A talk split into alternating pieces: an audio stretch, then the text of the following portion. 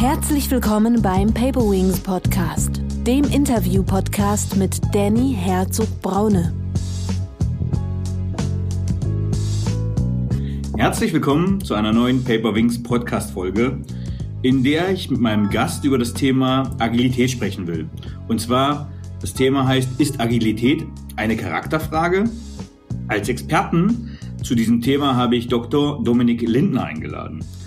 Aufmerksam bin ich äh, auf Dominik durch seine lesenswerten Beiträge geworden zum Thema Agilität. So habe ich unter anderem verfolgt, als er über seine Promotion geschrieben hat, die das Thema hatte Auswirkungen der Digitalisierung auf die Agilität von kleinen und mittelständischen Unternehmen. Deswegen freue ich mich sehr, dass ich es geschafft habe, Dominik in diesen Podcast zu kriegen und würde Dominik direkt bitten, kannst du dich bitte kurz selbst vorstellen? Hallo, ich freue mich sehr hier zu sein. Also mein Name ist wie gesagt Dr. Dominik Lindner.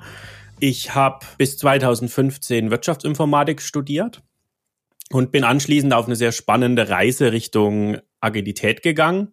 Das bedeutet, ich habe ähm, angefangen damit eine Promotion zu schreiben, die sich über die Auswirkungen der Agilität auf kleine und mittelständische Unternehmen befasst. Das habe ich nebenberuflich durchgezogen und habe hauptberuflich auch in der in dem Bereich, wo ich meine Forschung durchgeführt habe, auch wirklich hautnah erlebt, was eigentlich in der Praxis auch passiert zu meiner passenden Theorie.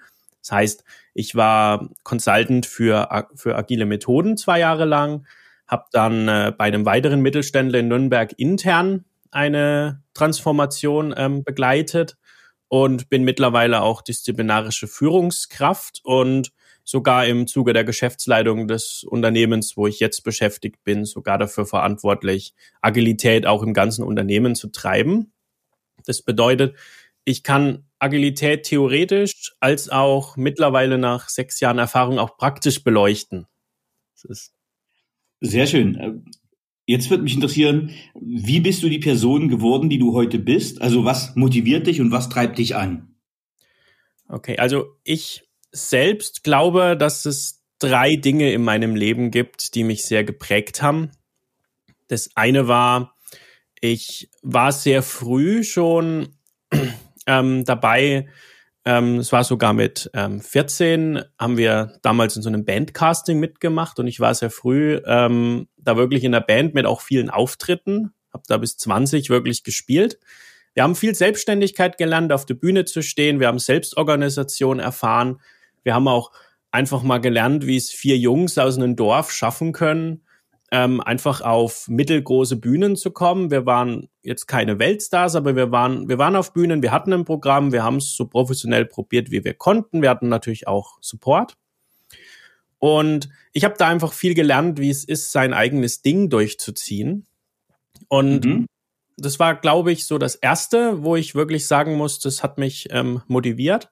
Ähm, anschließend muss ich sagen, war es eigentlich die Zeit des Studiums, das heißt meine, meine drei Abschlüsse als zweiten Punkt, nämlich einmal der Bachelor, der Master und auch die Promotion. Am meisten würde ich sagen die Promotion.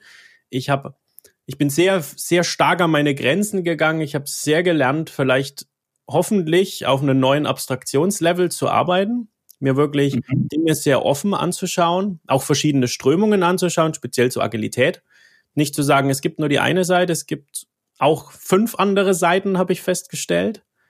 Und was mich auch noch sehr geprägt hat, war, ich habe im Studium ein Startup für Möbel ähm, gegründet und wir haben sogar mhm. 2015 da einen erfolgreichen kleinen Exit geschafft, haben das dann an unsere Zulieferer verkaufen können.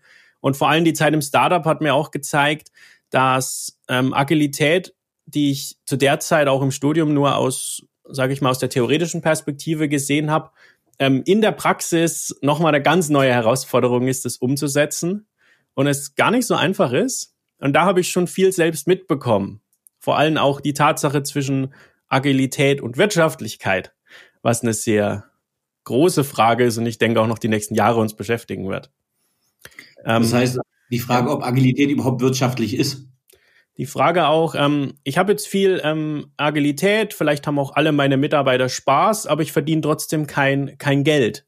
Das heißt, ah. es muss beides irgendwie in der Waagschale gehalten werden. Ähm, ist auf jeden Fall eine wichtige Sache. Auf die Frage, was mich antreibt, ähm, vor allem in der Promotion habe ich gelernt, ähm, mich treibt extrem die Neugier an, Dinge zu verstehen. Also dieses eigene Interesse vor allem noch, meine Arbeit auch so zu gestalten, wie ich, wie ich sie möchte. Und vor allem beim Berufseinstieg war das so ein prägendes ähm, Ereignis. Ich war, ich kam ja von der Uni, ich war eigentlich viel gewohnt. Ich bin ja einer dieser fast schon Digital Natives, bin nur drei Jahre mhm. offiziellen Definitionen weg.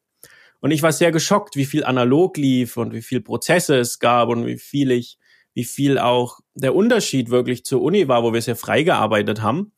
Und ich mir dachte, okay, man kann doch sicherlich vieles anders machen. Und es wurde mir gesagt, manches geht nicht, manches ist historisch gewachsen, anderes ist traditionell und anderes ist einfach verboten.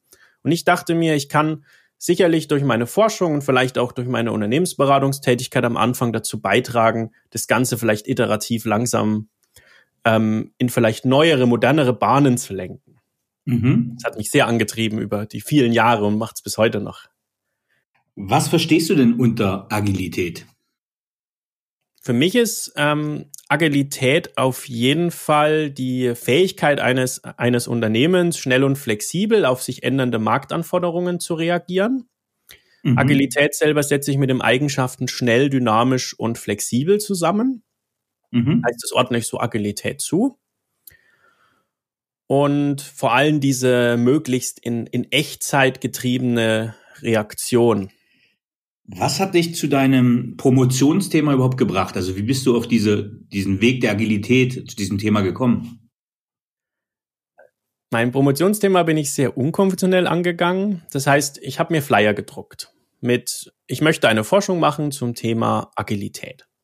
Habe diese Flyer in Nürnberg verteilt und habe zu verschiedensten Vorständen und Experten gesagt, komm doch auf einem Roundtable vorbei mhm. und dort legen wir fest, was wir machen was euch so antreibt, weil ich gleich am Anfang der Promotion gelernt habe, gerade ich als gerade erst fertiger Student, ich, ich weiß nichts. Ich, äh, mhm. Es ist auch so ein Ding, was man als Forscher lernen sollte. Man weiß, dass man nichts weiß. Ein ganz berühmtes Sprichwort ja auch.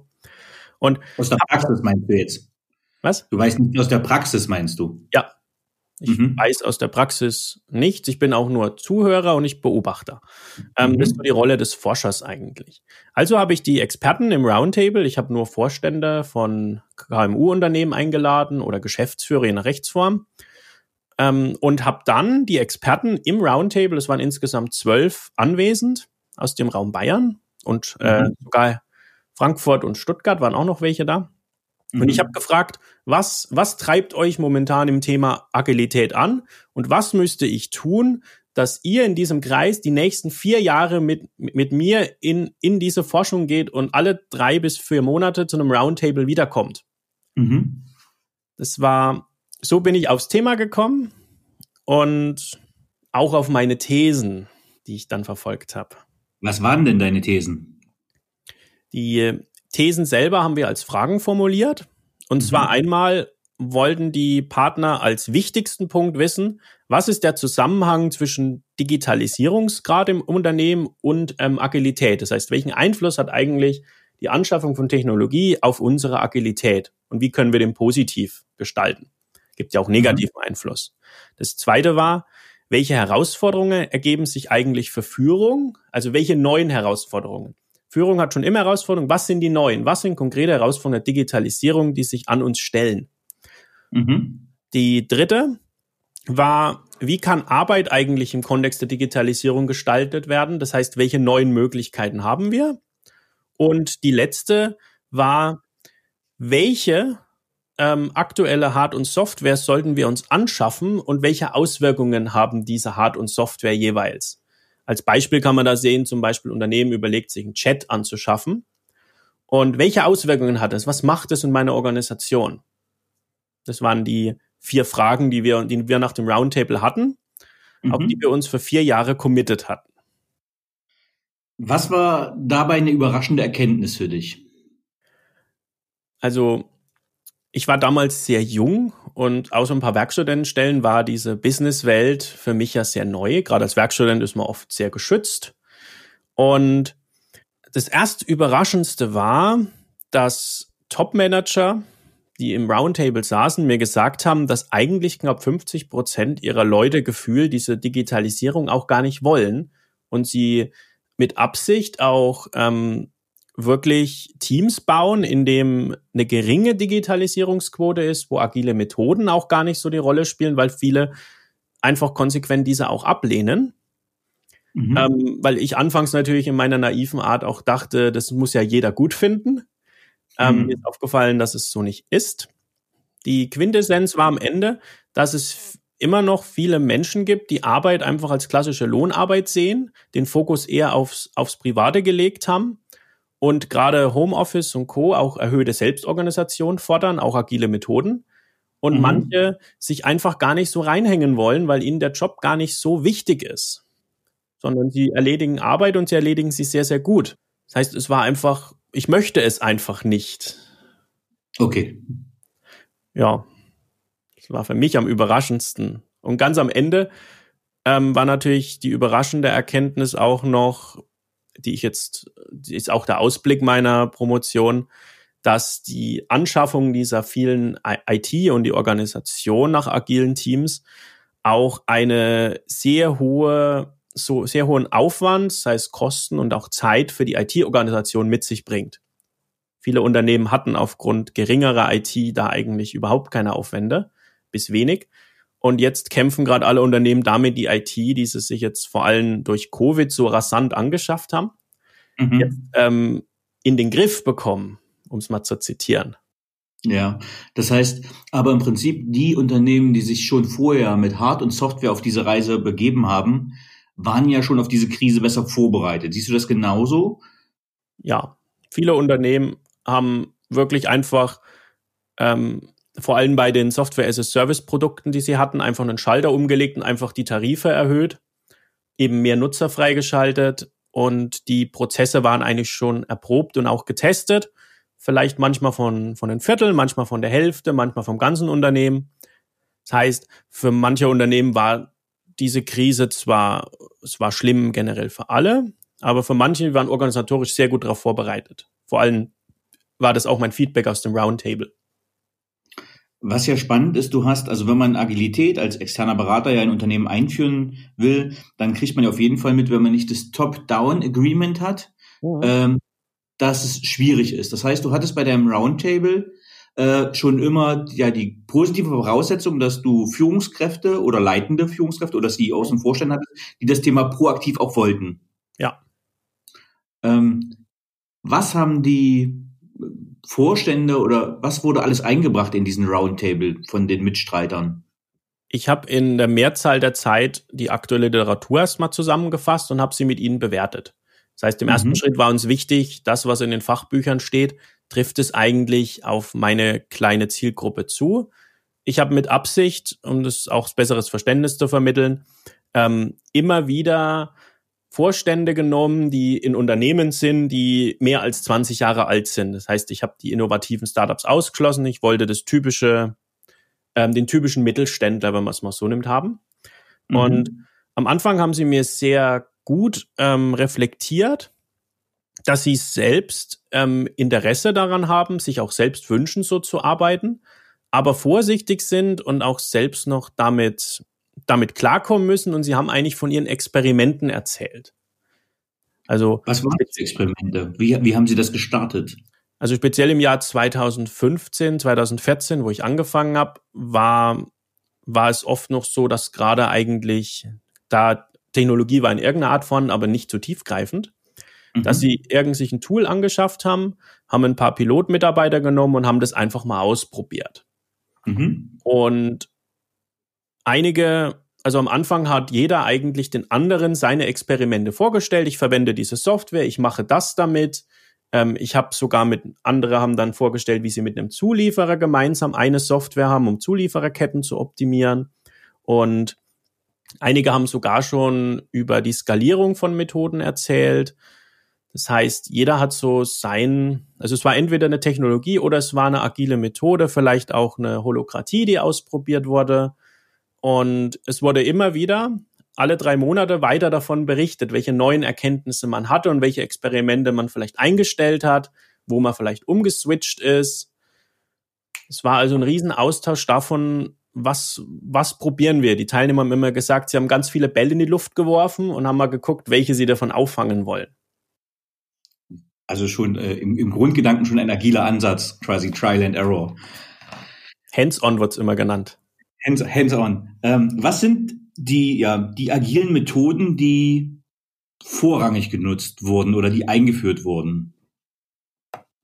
Als allererstes wurde auf jeden Fall so gut wie immer Scrum in der mhm. klassischen. Softwareentwicklung probiert, weil es auch einfach der bekannteste Ansatz war. Mhm. In, äh, in anderen Teams, HR und Co., wurde auch Scrum probiert, wurde aber schnell eingestellt, weil es ähm, laut den Teilnehmern nicht zielführend war. Und es mhm. wurde auf die agile Methode Kanban umgeswitcht. Mhm. Mit Kanban waren alle sehr zufrieden, weil es ging vor allem um die Visualisierung von Arbeit. Viele Unternehmen hatten eigentlich gar keine richtige Idee mehr, was arbeiten wir eigentlich noch richtig. Es ist so viel, so viele Kleinaufgaben. Wir müssen es irgendwie visualisieren. Das ist einfach mit klassischen Systemen gar nicht mehr möglich und es ändert sich alles zu schnell. Und es wurde die Methode Holokratie ausprobiert. Ähm, ganz kurz noch, das finde ich ganz spannend. Also ähm, Kanban auch für die Zuhörerinnen und Zuhörer äh, kommt aus dem Japanischen, aus dem von Toyota, eigentlich aus der Logistik heraus und heißt übersetzt Signalkarte. Und es geht darum, dass man äh, ja ganz einfach zum Beispiel drei Spalten hätte. Zum Beispiel die erste ist, was ist zu tun. Das zweite ist zum Beispiel, was gerade in Arbeit. Und das dritte ist dann zum Beispiel erledigt. Und gerade in der ja, umfangreichen Projektwelt, in der wir uns andauernd befinden, hilft es halt zu sehen, was gerade, welches Projekt hat quasi welchen Status. Passt das so? Ist das okay, Dominik, die ja. Beschreibung? Genau. Also nur, dass wir das kann man kurz auch erläutert haben. Ähm, magst du Scrum nochmal für die, die es nicht kennen, kurz erläutern? Ja. Scrum ist eigentlich das bekannteste agile Framework, basiert auf einem sogenannten agilen Manifest. In dem agilen Manifest stehen verschiedene Werte, beispielsweise dass ähm, Vertragsverhandlungen nicht so wichtig sind wie die Zusammenarbeit mit dem Kunden. Das heißt, es werden verschiedene Werte vorgegeben. Scrum selbst baut auf diesen Werten auf und liefert diverse Meeting-Formate, Artefakte und auch Rollen, die man, die man benutzen kann. Beispielsweise auch Meeting-Formate wie zum Beispiel das sogenannte Daily, das heißt ein tägliches Treffen von 10 bis 15 Minuten, wo jeder den anderen erzählt, was er tut, oder eine Retrospektive. Es gibt vor, in zwei Wochenzyklen zu arbeiten. Das heißt, es ist ein riesen Werkzeugkoffer an Empfehlungen, Rollen und Artefakten. Man kann alle anwenden, da gibt es dann Lehrbücher. Oder, wie es die meisten Unternehmen eigentlich machen, man nimmt die, die für einen selbst einfach passen.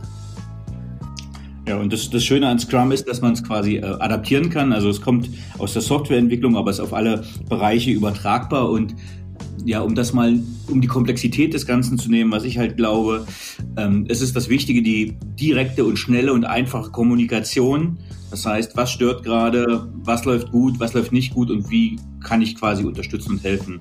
Und deswegen ist, glaube ich, auch Scrum gut übertragbar auf den, auf den Unternehmensalltag. Aber du hast noch ein spannendes anderes Wort äh, gesagt, nämlich Holakratie oder Holokratie. Mhm. Ähm, was ist die Holokratie? Holokratie ist generell ein Framework zur Organisation von Unternehmen, das sich auf die Entscheidungsfindung sehr stark spezialisiert hat. Das heißt, es sollen alle Mitarbeiter daran teilhaben, weswegen sich dieses Wort aus den Worten Hola, Teil des Ganzen, und Kratie, Führung. Das heißt, die Führung des Ganzen, wenn man es mal so übersetzt.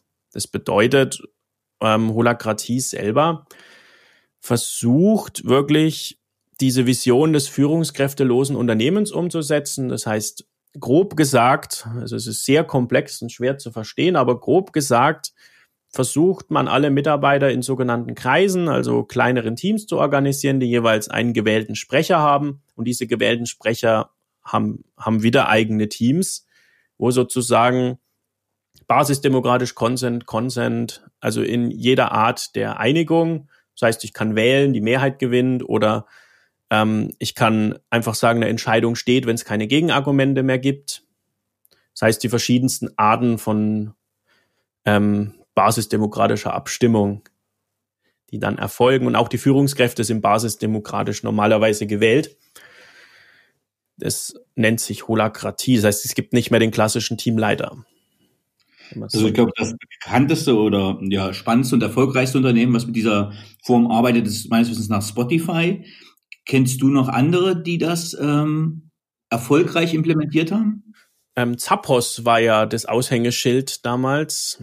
Der CEO war selbst gewählt, ähm, sind bis heute noch da das Aushängeschild für diese Methode.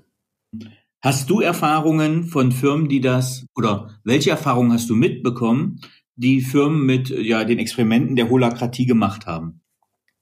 Also die Unternehmen haben, also zwei Unternehmen haben es ausprobiert, auch mit Coach wirklich. Und mhm. sie haben ihr Unternehmen, sie haben die IT zum Beispiel geteilt. Die eine Hälfte haben sie nach Scrum arbeiten lassen, die andere Hälfte nach klassischer Organisation. Und die dritte, also sie haben sie so gelassen. Mhm. Und die dritte haben sie nach Holakratie aufgebaut. Das Ende vom Lied war, dass die Holakratie ihnen am langsamsten war, weil sie doch deutlich durch die basisdemokratischen Ansätze sehr abstimmungslastig ist und mhm. auch für viele der, der Mitarbeiter, die sich sofort freiwillig gemeldet haben, zu langsam war. Es wurde in den Augen zu viel diskutiert und zu wenig gehandelt was im Grunde bedeutet hat, dass die Holakratie bei allen Teilnehmern als zu langsam und zu viel, zu viel Blabla, wenn ich es zitieren darf, mhm. ähm, wieder eingestellt wurde. Ähm, das heißt, es war halt nicht agil im Prinzip. Ja, sie haben im Grunde gemeint, wenn man wirklich gute Führungskräfte hat, kann ja sogar die klassische Hierarchie sehr, sehr agil sein. Mhm. Ähm, und bei Holakratie war natürlich auch wieder, da kam auch wieder der Punkt rein, dass viele einfach gar keine Lust hatten, in dieser Holakratie zu arbeiten, weil sie gesagt haben, ich will mich gar nicht einmischen. Mein Chef soll mir einfach sagen, was ich tun soll oder ich will meine Arbeit tun, weil die macht mir Spaß. Und der Rest ist mir gar nicht so wichtig. Also das ist, eine, das ist ein spannendes Thema. Das finde ich auch gerade in dieser ganzen New Work-Debatte sehr spannend, wenn man sagt, okay, es geht um Selbstorganisation, äh, große Freiheit im Entscheidungsfreiraum. Ähm, und in meiner Wahrnehmung ist es aber so, dass so, ich sage mal, der einfache Sachbearbeiter, der mhm. will mir einfach gesagt haben, okay, das sind deine Aufgaben, die machst du heute und dann ist gut. Der ja. möchte jetzt nicht äh, sein Projektflow selbst gestalten und möchte gar nicht das hohe Maß an Freiheit. Und da sind wir auch schon genau bei dem Hauptthema, was ich auch ganz spannend finde. Also ich halte auch Vorträge zu dem ja agilen Mindset und ja, wenn ich dann einen Vortrag gehalten habe, dann saßen da ganz viele Führungskräfte haben gesagt, ja, das wünsche ich mir und das sollen die mal machen, sollen alle mal na, ihr, ihr Gesäß vom äh, Sitz erheben, sage ich es mal so. Ähm, und die ja sagen, manche sind halt zu langsam, zu starr, nicht flexibel genug. Ähm, und meine Erfahrung ist, dass es halt eine, eine Charakterfrage, eine Charakterfrage ist. Und da sind wir, also eine Persönlichkeitstypusfrage. Und genau dazu hast du ja eine Umfrage gemacht. Und deswegen war ich auch so, äh, fand ich diesen Beitrag von dir auch so spannend. Und du hast das anhand eines des Meyer-Briggs-Modells gemacht. Also es gibt ja unterschiedliche Persönlichkeitsmodelle. Das Meyer-Briggs-Modell ist, glaube ich, das wissenschaftlich akzeptierteste mit seinen fünf Dimensionen. Aber kannst du uns mal ganz kurz äh, nochmal vorstellen? Also Punkt eins, was hast du da herausfinden wollen und was bedeutet dieses Meyer-Briggs-Modell, dass wir dann ja auch die Ergebnisse besprechen können? Alles klar. Es gibt, ich habe eine Abwandlung genommen. Ich kann erst mal kurz aufs Meyer-Briggs-Modell eingehen und dann einfach mal zeigen, welches, welches ich denn verwendet habe. Es gibt ja mittlerweile tausende Abwandlungen. Die Grundidee vom Meyer-Briggs-Modell ist, dass es einen Typen ähm, gibt. Ähm, es ist ein meist kommerziell verwendetes Framework, deswegen in psychologischen Tests in der Wissenschaft ein bisschen umstritten. Also man findet alles drüber. Ich kann mir auch vorstellen, mhm. dass einige Hörer sagen, es fehlen mir empirische Daten. Das ist nämlich der große, große Kritikpunkt daran. Mhm. Aber als Orientierung konnte es in der Studie auf jeden Fall dienen, weil es ist sehr bekannt. Ähm, mhm. Generell ist es so, Menschen werden nach Motivation, nach Aufmerksamkeit, Entscheidung und Lebensstil betrachtet. Das heißt, bin ich, bin ich in Motivation, bin ich extrovertiert oder introvertiert, das heißt kontaktfreudig oder eher zurückgezogen. Aufmerksamkeit, Intuition gegen Sensorik, das heißt, verlasse ich mich mehr auf meinen sechsten Sinn. ähm, oder eher auf die Interpretation des Gesamtzusammenhangs. Ähm, Entscheidungen, Denken gegen Fühlen. Denke ich wirklich mhm. nach? Bin ich ein rationaler Denker oder verlasse ich mich auf mein Gefühl? Kann man auch immer sagen, bin ich, bin ich zum Beispiel impulsiv? Ähm, und auch der Lebensstil, Wahrnehmung gegen Beurteilung. Das heißt, der Wahrnehmer ist lange offen für neue Eindrücke, nimmt wahr. Der Urteilende entscheidet sich sehr schnell und kann dann ähm, schwer nochmal auf einen anderen Weg bewegt werden. Ich habe dann äh, geschaut, wie kann ich es konkret fassen, weil solche Tests gibt's ja schon ewig. Mhm. Und es bringt mir jetzt nichts, man kann wahrscheinlich sogar schon außen zuhören allein sagen, wie sieht der agile Charakter in diesen, in diesen Meyer-Briggs-Modell aus. Also habe ich mir ähm, die fünf wichtigsten, die Big Five der Personality gesucht. Das heißt Offenheit, Gewissenhaftigkeit, Extraversion, Verträglichkeit und Neurozismus. Mhm. waren die wichtigsten Eigenschaften, einen Charakter zu beschreiben. Es waren auch so die modernsten Studien. Das Modell Meyer-Briggs ist so 1944 schon angefangen zu, so haben sie es so gebaut. Und ich habe angefangen, diesen, äh, diesen, diesen Dimensionen, diesen fünf, ähm, Werte zuzuordnen. Zum Beispiel Offenheit, habe ich gesagt, man vielseitig interessiert, auch mal neue Lösungen ausprobieren und ähm, Verrücktheit. Das heißt, ich habe geguckt, was sind so die wichtigsten Eigenschaften, die einen offenen Menschen zeigen. Mhm. Bei Gewissenhaftigkeit habe ich zielstrebig, spontan und schnell genommen. Bei Extraversion aufgeweckt, kontaktfreudig und Kommunikator. Bei Verträglichkeit wettbewerbsbewusst, umgänglich und mitfühlend. Und bei Neurozismus selbstsicher, entspannt und moderierend. Jetzt habe ich diese Werte genommen und habe die gegeneinander gewichtet. Das heißt, ich habe zum Beispiel gesagt, ähm, bin ich eher spontan oder bin ich eher nachdenklich? Bin ich eher schnell oder bin ich eher qualitativ gut? Und habe Schieberegler mhm. zwischen den beiden gemacht.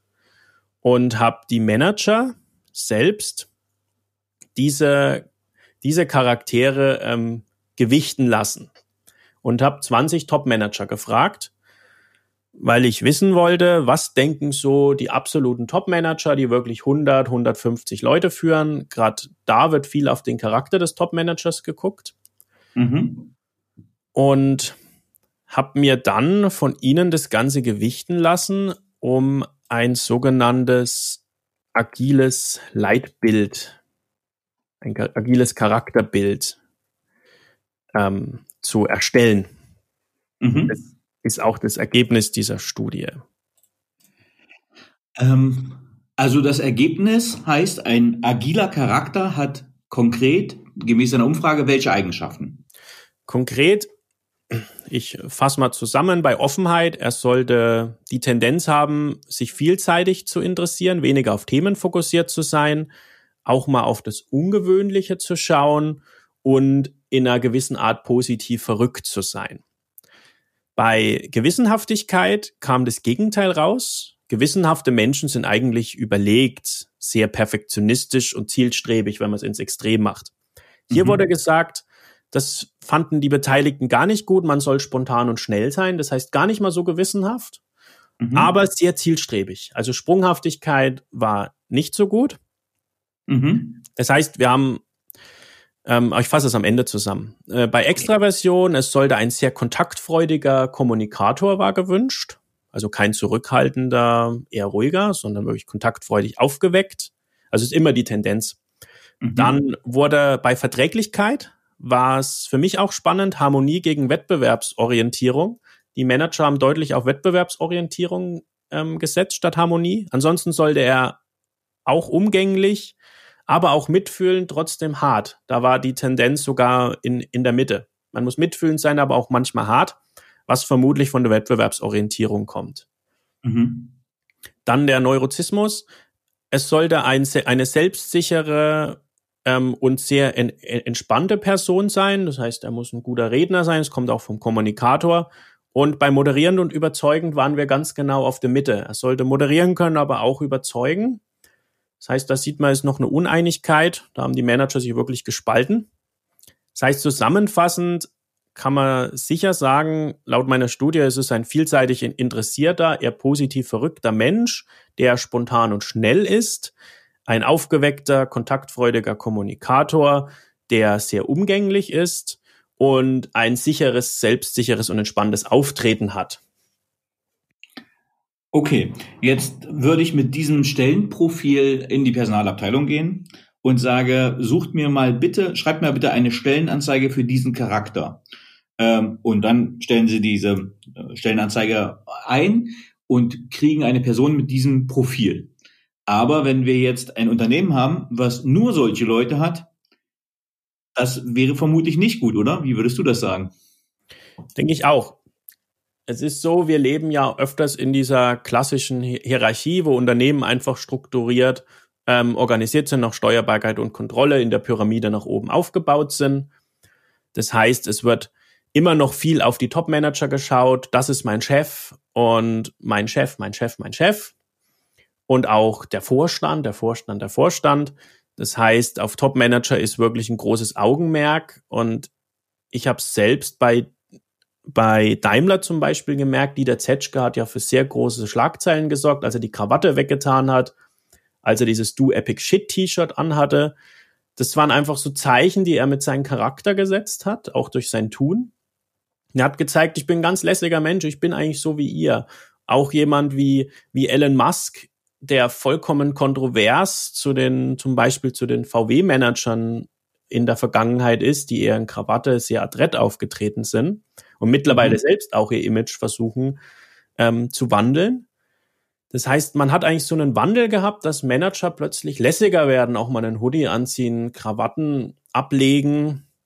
Das heißt, es wurde immer mehr auf den Charakter geguckt. Am besten wäre es natürlich, ein Vorstandsteam zu haben, in dem jeder gewisse Werte vertritt und die sich ähm, und man sich gegenseitig zuhört und als Team agiert. Es ist, glaube ich, schwer, als Einzelperson überhaupt alles abdecken zu können. Dominik, jetzt haben wir jemanden mit so einem agilen Charakter und jetzt haben wir den eingestellt und irgendwie kommt der Vorstand zu dem Ergebnis, das können wir auch gleich nochmal beleuchten, wir sind gar nicht schneller geworden. Also Agilität, wir sind auch gar nicht wirtschaftlicher geworden. Jetzt haben wir einen agilen Charakter. Kriege ich den jetzt zu einem gewissenhaften, beständigen Mitarbeiter? Hm. Also generell habe ich mich am Ende der Studie damit beschäftigt, ob vor allem ein normaler Manager, der jetzt zum Beispiel sagt, ich habe diesen Charakter nicht, ob er in der Lage ist, den Charakter zu ändern. Das Spannende ist, da gab es eine Studie noch aus dem Jahr 2011, wo sie über, also 2011 war sie vorbei, sie haben über 60 Jahre lang Menschen beobachtet mhm. und die Charaktere angeschaut. 15.000 Menschen waren das. Und sie haben festgestellt, dass Menschen eigentlich kurz nach dem Jugendalter, so ungefähr mit 14, 15, die Mehrheit ihres Charakters eigentlich schon ähm, geprägt haben und sich nochmal massiv zwischen 25 und 30, also beim Berufseinstieg ungefähr, je nachdem wann sie eingestellt sind, verändert haben und nach dem Renteneintritt. Das heißt, mhm ähm, explizite Veränderungen des Charakters fanden nur bei gewissen Ereignissen statt oder auch zum Beispiel bei einem Trauma, einem schweren Unfall oder sowas. Mhm. Das wünscht man natürlich niemanden. Das heißt, der Charakter selbst war eigentlich gar nicht mehr richtig änderbar, außer man ändert richtig, richtig viel im Leben. Das heißt, die sogenannten Kernmerkmale. Ich bin entweder ein aufgeweckter Mensch oder ich bin es nicht. Mhm. Was ich aber ändern kann, sind gewisse Verhaltensweisen. Aufgrund des eigenen Charakters neigt man zu gewissen Verhaltensweisen, nämlich zum Beispiel immer schnell zu entscheiden. Jetzt kann man sich aber durch gewisse Routinen ähm, angewöhnen, gewisse negative Verhaltensweisen des eigenen Charakters abzulegen. Das heißt, na klar kann man üben, gut zu reden, man kann üben zu kommunizieren, man kann zuhören üben, man kann mitfühlen, man kann, das kann man alles üben aber nur auf einer oberflächlichen Art und Weise. Und ich glaube, in vielen Fällen reicht es schon. Mhm. Ähm, aber ich stimme auch anderen zu, die sagen, agil, den agilen Charakter, den hat man oder den hat man nicht. Ich selbst habe zwei Manager beobachtet, die, die wirklich Probleme hatten, die vielleicht auch um ihren Job bangen mussten weil sie eben teilweise ein bisschen cholerisch waren, teilweise da auch ein bisschen einen Narzissmus bekommen hatten. Und sie haben das probiert. Und sie haben beides sehr gelitten. Einer von beiden hat es wirklich geschafft. Mhm. Er hat wirklich dieses cholerische, was ihnen bei ihnen am schlimmsten angelastet wurde, vollkommen in den Griff bekommen. Man hat bei Meetings wirklich gemerkt, wie er so eine innere Routine abgespielt hat, dass er jetzt nicht gleich schreit, sondern wirklich sagt, okay, er hat auch oft gebeten, lass mich kurz sammeln, hat sich wieder mhm. gesammelt und hat dann wieder gefragt und hat es wirklich in den Griff bekommen. Den anderen habe ich auch natürlich beobachtet, weil das für mich natürlich wahnsinnig spannend war. Und ja. er hat irgendwann einfach aufgegeben und meinte, es ist mir zu anstrengend, ich habe es zu lange probiert und ich gebe einfach auf und hat sich dann wieder einen, in einen neuen Job begeben. Du hast vorhin noch eine These gehabt, die würde ich gerne nochmal beleuchten. Und zwar, wenn wir Unternehmer Unternehmenslenker überzeugen wollen, Agilität einzuführen, dann kommt das ja aus unterschiedlichen Intentionen. Zum einen haben wir gesagt, okay, wir möchten irgendwie dieser VUCA-Welt gerecht werden, also dieser volatilen, unsicheren, komplexen und mehrdeutigen Welt, um eigentlich ja schneller zu werden, um agiler zu werden. Mhm. Und jetzt hast du gesagt, man wird aber nicht unbedingt wirtschaftlicher, man wird gar nicht unbedingt schneller. Wo kommt dann da der Widerspruch her oder was ist dann passiert, dass diese Ziele eigentlich nicht erreicht werden? Agilität selber ist ja eigentlich nur ein Werkzeug und ich kann mhm. auch ein Werkzeug falsch verwenden. Mhm. Ähm, was am schlimmsten bei Agilität wirklich so der Blocker ist, ist wirklich, es nennt sich ja Cargo-Kult, kommt von den Cargo-Indianern. Indianer haben immer Regentänzer aufgeführt. Die mhm. Amerikaner haben bei den Cargo-Indianern auf der Insel die war so vor Amerika, da wollten sie eine Militärbasis aufbauen, haben sie immer Care-Pakete abgeworfen. Und mhm. die Indianer dachten, wenn sie tanzen, dann werfen die Götter, die haben die für Götter gehalten, ihnen weiter mhm. diese Pakete ab. Und Cargo-Kult sagt man auch gerne in der agilen Welt, wenn wir Retrospektiven oder Scrum-Meetings, Scrum-Rollen, Umsetzung von Scrum oder anderen agilen Methoden machen, aber es passiert nichts. Also es hat keinen Einfluss auf uns, weil wir es sozusagen einfach nur gebetsmühlenartig tun. Wir tun es einfach, weil halt das Management gesagt hat, wir tun's und nicht warum. Ist ungefähr so ähnlich, wie wenn ich im Fitnessstudio bin und mache die Übungen nur so halbherzig. Dann mhm. baue ich natürlich auch weniger Kraft auf. Gerade, also Beispiel ist so eine Retrospektive. Ich schaue mir nach zwei Wochen an, was ist gut und schlecht gelaufen, fasse es normalerweise zusammen und nutze dieses Wissen, was eben nicht so gut gelaufen ist, als Verbesserungspotenzial. Was passiert ist in manchen Unternehmen, das wurde zusammengefasst und wurde dann in eine Schublade gelegt und nie mehr angefasst. Und es wurde davon ausgegangen, wir haben ja diese Retro gemacht, jetzt wird alles besser. Das heißt, es wurde immer nur so halb umgesetzt, wo wir auch zu den Herausforderungen von Agilität kommen, nämlich dass das oberste Management mitziehen muss. Wenn das oberste Management in Unternehmen ist es immer so, gerade wenn sie sich agil wandeln, sind sie immer noch hierarchisch organisiert. Das heißt, das Management muss in irgendeiner Weise Agilität ja erstmal genehmigen, weil wir ein genehmigungsträchtigen Unternehmen sind. Und mhm. wenn ein Manager sagt, ihr macht jetzt alle diese agilen Methoden und ich, ich, ich mache sie nicht, dann wirkt es auf die Belegschaft, wie wenn, wie wenn jemand mit Zigarette dasteht und sagt, hört bitte auf zu rauchen. Mhm. Ähm, aber nur ihr, ich, ich nicht. Mhm. Und die äh, Manager müssen eigentlich den ersten Schritt machen und es wirklich vorleben. Deswegen fand ich gerade, als Dieter Tschetschke überlegt hat, Daimler anzufangen, einfach mal die Krawatte runterzureißen und sagen, wir, wir, wir sind jetzt agil, wirkt auf jemand wie mich eigentlich so, keine Ahnung, also hat auf mich nicht gewirkt, aber ich habe gemerkt, was es für eine riesen Auswirkung bei Daimler hatte. Das mhm. habe ich erst mal gemerkt. Ich bin da deutlich jünger. Das heißt, es geht erstmal kaum ohne Support des Managements. Manager müssen dann sozusagen diese Werte auch vorleben und auch zeigen, ich arbeite an, an mir.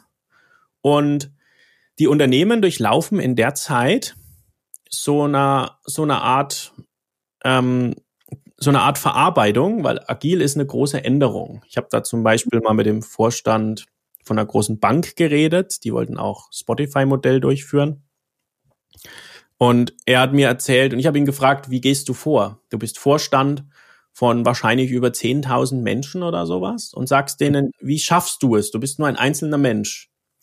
Und seine Antwort war, du sagst den Leuten, wir machen jetzt ähm, agil und lässt sie danach ein ganzes Jahr da, da, damit in, in, in Ruhe und überzeugst durch eigene Werte.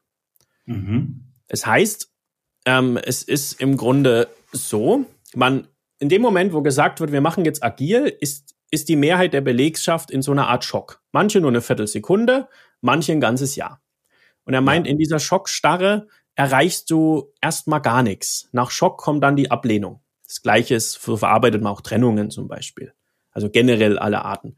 Die klassische Veränderungskurve, die man genau. kennt.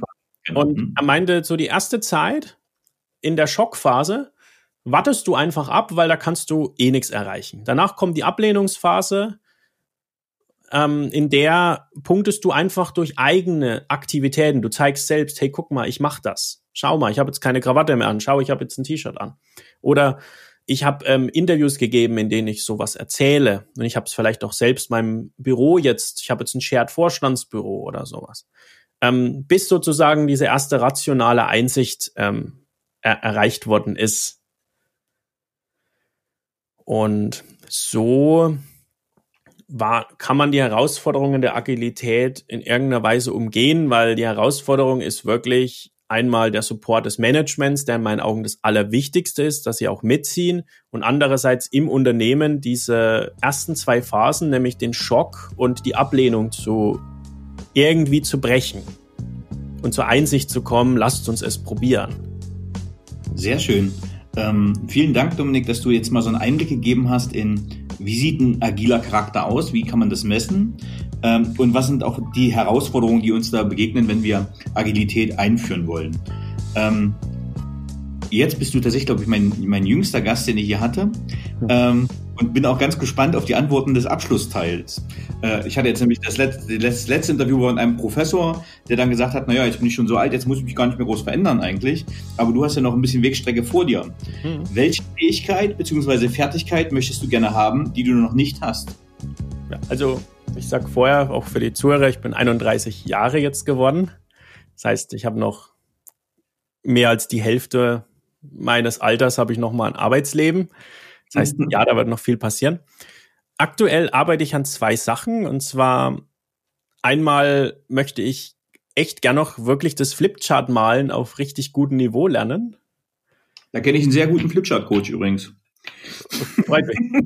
Also da, da möchte ich auf jeden Fall noch nachbessern und ich erfülle mir einen Kindheitstraum jetzt. Bin jetzt mit der Promotion fertig, habe jetzt Zeit. Ich mache gerade den Flugschein. Ui, das ist auch ein sehr anspruchsvolles Projekt, was äh, die Theorie allein schon betrifft, äh, das zu lernen. Ein, gut, ein gutes Aviation-Buch dann zu lernen.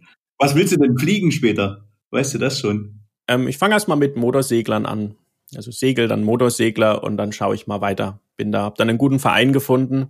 Ich möchte mich da auch mit engagieren. Sehr schön. Ähm, was ist dein Lieblingsbuch?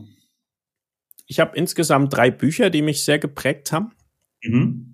Ähm, ich kann sie mal in chronologischer Reihenfolge erzählen. In der Vergangenheit war es so, es gab ein Buch, ähm, gibt sicher viele solche Erfolgscoaches. Ich habe damals es von Jürgen Höller gelesen mit Sag, Sag Ja zum Erfolg und habe mhm. gemerkt, dass es an einem selbst liegt, Ja zu sagen, es zu probieren und dran zu bleiben. Mhm. Ähm, sicherlich ist in dem Buch auch viel Werbung drin, vielleicht auch ist nicht alles gut, aber ich fand generell so der Grundgedanke dieser Bücher und Erfolgscoaches ist generell nicht, nicht schlecht. Ich habe nie ein Coaching gebucht, ich habe es nur gelesen. Mhm. Und das zweite war von Boris Kloger, es hieß Selbstorganisation braucht Führung. Es war so das erste Buch, wo ich mir auch so ein bisschen so ein Meilenstein runtergefallen ist. Okay, jetzt sagt's jemand, Selbstorganisation, wie führe ich die? Mache ich dann überhaupt noch was? Das war nämlich ich wollte eigentlich schon immer gerne im Studium Führungskraft werden. Das ist, glaube ich, so jeder zweite Student. Ich werde mal Manager. Also mhm. gerade in unseren Wirtschaftsinformatik, BWL-Studiengängen. Und dann wurde gesagt, naja, gerade Selbstorganisation musst du anders führen. Und ich habe damals wenig Literatur gefunden. Mittlerweile gibt es deutlich mehr, wie führe ich Selbstorganisation. Und das Dritte, das hat ein bisschen zu meinem Lebensmodell beigetragen, das Café am, am Rande der Welt, das lesen, glaube ich, sehr viele von John Strackley, ist da geht es im Grunde von einem gestressten ähm, Manager, der merkt, dass er eigentlich nur arbeitet und nichts anderes mehr tut. Ich gebe zu, da fällt man sehr schnell rein. Äh, sehr schön. Wer waren die drei Menschen, die den größten Einfluss auf deine berufliche Entwicklung hatten? Da fallen mir spontan drei ein, mit denen ich auch heute noch oft Kontakt habe. Einmal, ich war im Studium bei so einem Coach-Programm. Man konnte sich als Student, mhm. konnte man sich bewerben und hat einen erfahrenen Mentor aus der Wirtschaft bekommen. Es war so ein Tandem. Mittlerweile bin ich auch selbst Coach in dem Programm. Mhm. Hab heute auch Eröffnungsmeeting von diesem Coach-Programm. Jedes Jahr bekomme ich jemand Neues. Und er hat mir eigentlich gezeigt, weil ich habe ihm natürlich gesagt, dass ich gerne Führungskraft werden möchte, auch eine moderne Führungskraft vielleicht. Und er hat mir dann gezeigt, wie weit ich eigentlich vom Teamleiter weg bin. Ich habe ihn damals gefragt, würdest du mich da einstellen? Was muss ich da können? Was muss ein Teamleiter können? Und habe gemerkt, dass es einen großen Unterschied zwischen einem Angestellten und einer wirklich guten Führungskraft gibt. Was hat er denn gesagt? Genau, was hat er denn gesagt, was du als Teamleiter haben musst? Er meinte, ich war sehr, ich war damals sehr ungeduldig, sehr, sehr aktionistisch und ich wollte ganz viel sofort umschmeißen. Und mhm. er hat mhm. gemeint, als Teamleiter zum Beispiel schon machst du deine Leute damit verrückt. Mhm. Du musst langsamer vorgehen, du musst akzeptieren, dass Leute sich entwickeln, du musst Menschen entwickeln, du musst Organisationen entwickeln, du musst eine, du musst, du kannst die Leute auch nicht ständig anrufen und sagen, wir machen das, das, das und das, sondern du musst den Leuten Luft zum Atmen geben, du musst ihnen Freiraum geben. Er meint, Dich würde ich gerade so einschätzen, dass du alles, alles umwerfst, danach entsteht Chaos und dann nimmst du den Leuten jede Luft zum Atmen, weil du sagst, ihr müsst es genau so wie ich machen. Mhm. Und da hat mir damals das Verständnis gefehlt, weswegen ich mich danach auch stark mit Organisationsentwicklung beschäftigt habe und auch mit dieser, mit dieser, dass Mitarbeiter eher wie Pflanzen sind. Ich kann nicht dran ziehen, dass die wachsen. Mhm. Ähm, das war, hat mich wirklich sehr weitergebracht. Der zweite war selbst mein äh, Doktorvater. Der hat mir einfach gezeigt, er hat mir gesagt, wenn du aus dieser Promotion rauskommst, möchte ich einen Charakter haben, der Offenheit zeigt und auch Neugier und ein strukturiertes Vorgehen. Mhm. Er hat gemeint, es gibt hier genug Populisten in, in der Welt, einer sogar US-Präsident. und er sagte, so soll es nicht sein, du sollst nicht rumlaufen und sagen, ich habe eine Studie gelesen, genau so ist es und genau so war's und wir sind fertig mit Reden, sondern immer offen zu bleiben. Hat mir auch wirklich in der in meiner ersten Führungsrolle sehr geholfen, weil ich immer sag, mal schauen. Ich habe ich hab momentan vier Teamleiter. Ich bin in was hierarchischen.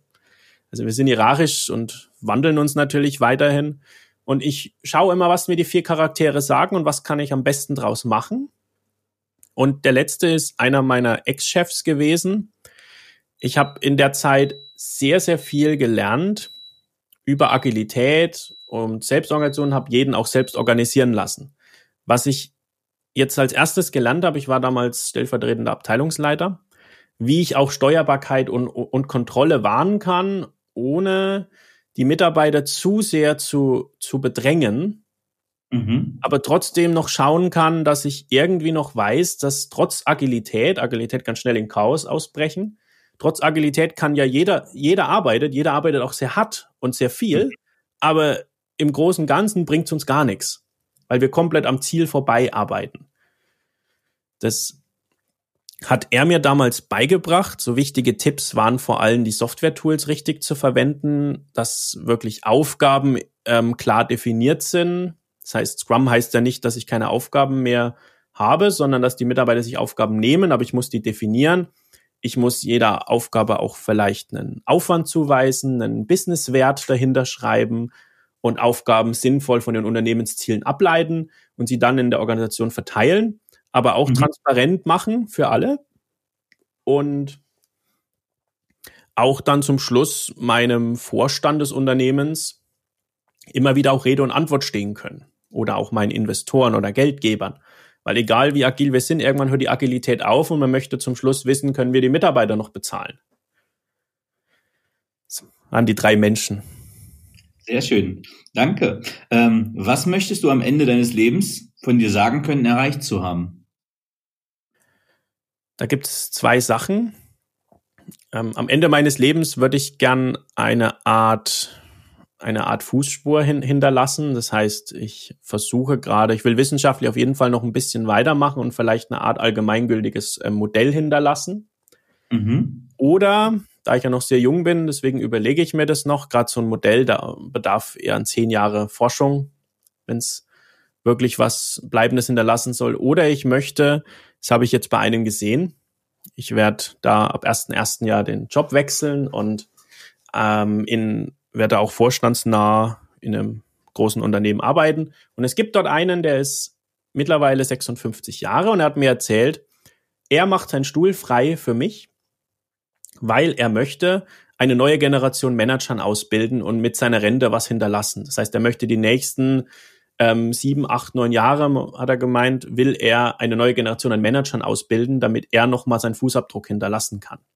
Und in irgendeiner Weise möchte ich auch so einen Fußabdruck hinterlassen, sei es im Kleinen, sei es im Großen. Das ist auf jeden Fall was, was ich im Laufe meines Lebens noch erreichen möchte. Und ansonsten habe ich noch ein Lebensmodell im Blick. Also ich durch die ganze Remote-Arbeit, wenn die Pandemie überstanden ist, suchen habe ich mir eigentlich schon vorher ausgesucht. Wir, ähm, ich kenne viele Manager, die, die haben zwei Wohnsitze, auch einen im, im Ausland, wo sie remote arbeiten können. Ich mhm. suche mir gerade an einer Küste, ich bin ja großer Griechenland-Fan, an der Küste von Griechenland ein Haus. Das heißt, ich kann an zwei Orten flexibel arbeiten. Sehr schön. Hast du ein Lebensmotto? Und wenn ja, wie lautet es? Mein Lebensmotto hieß eigentlich immer, ähm, alles kann, nichts muss. Sehr schön. Dominik, vielen lieben Dank für das Gespräch über Agilität und agiles Mindset. Gerne. Dankeschön. Ciao.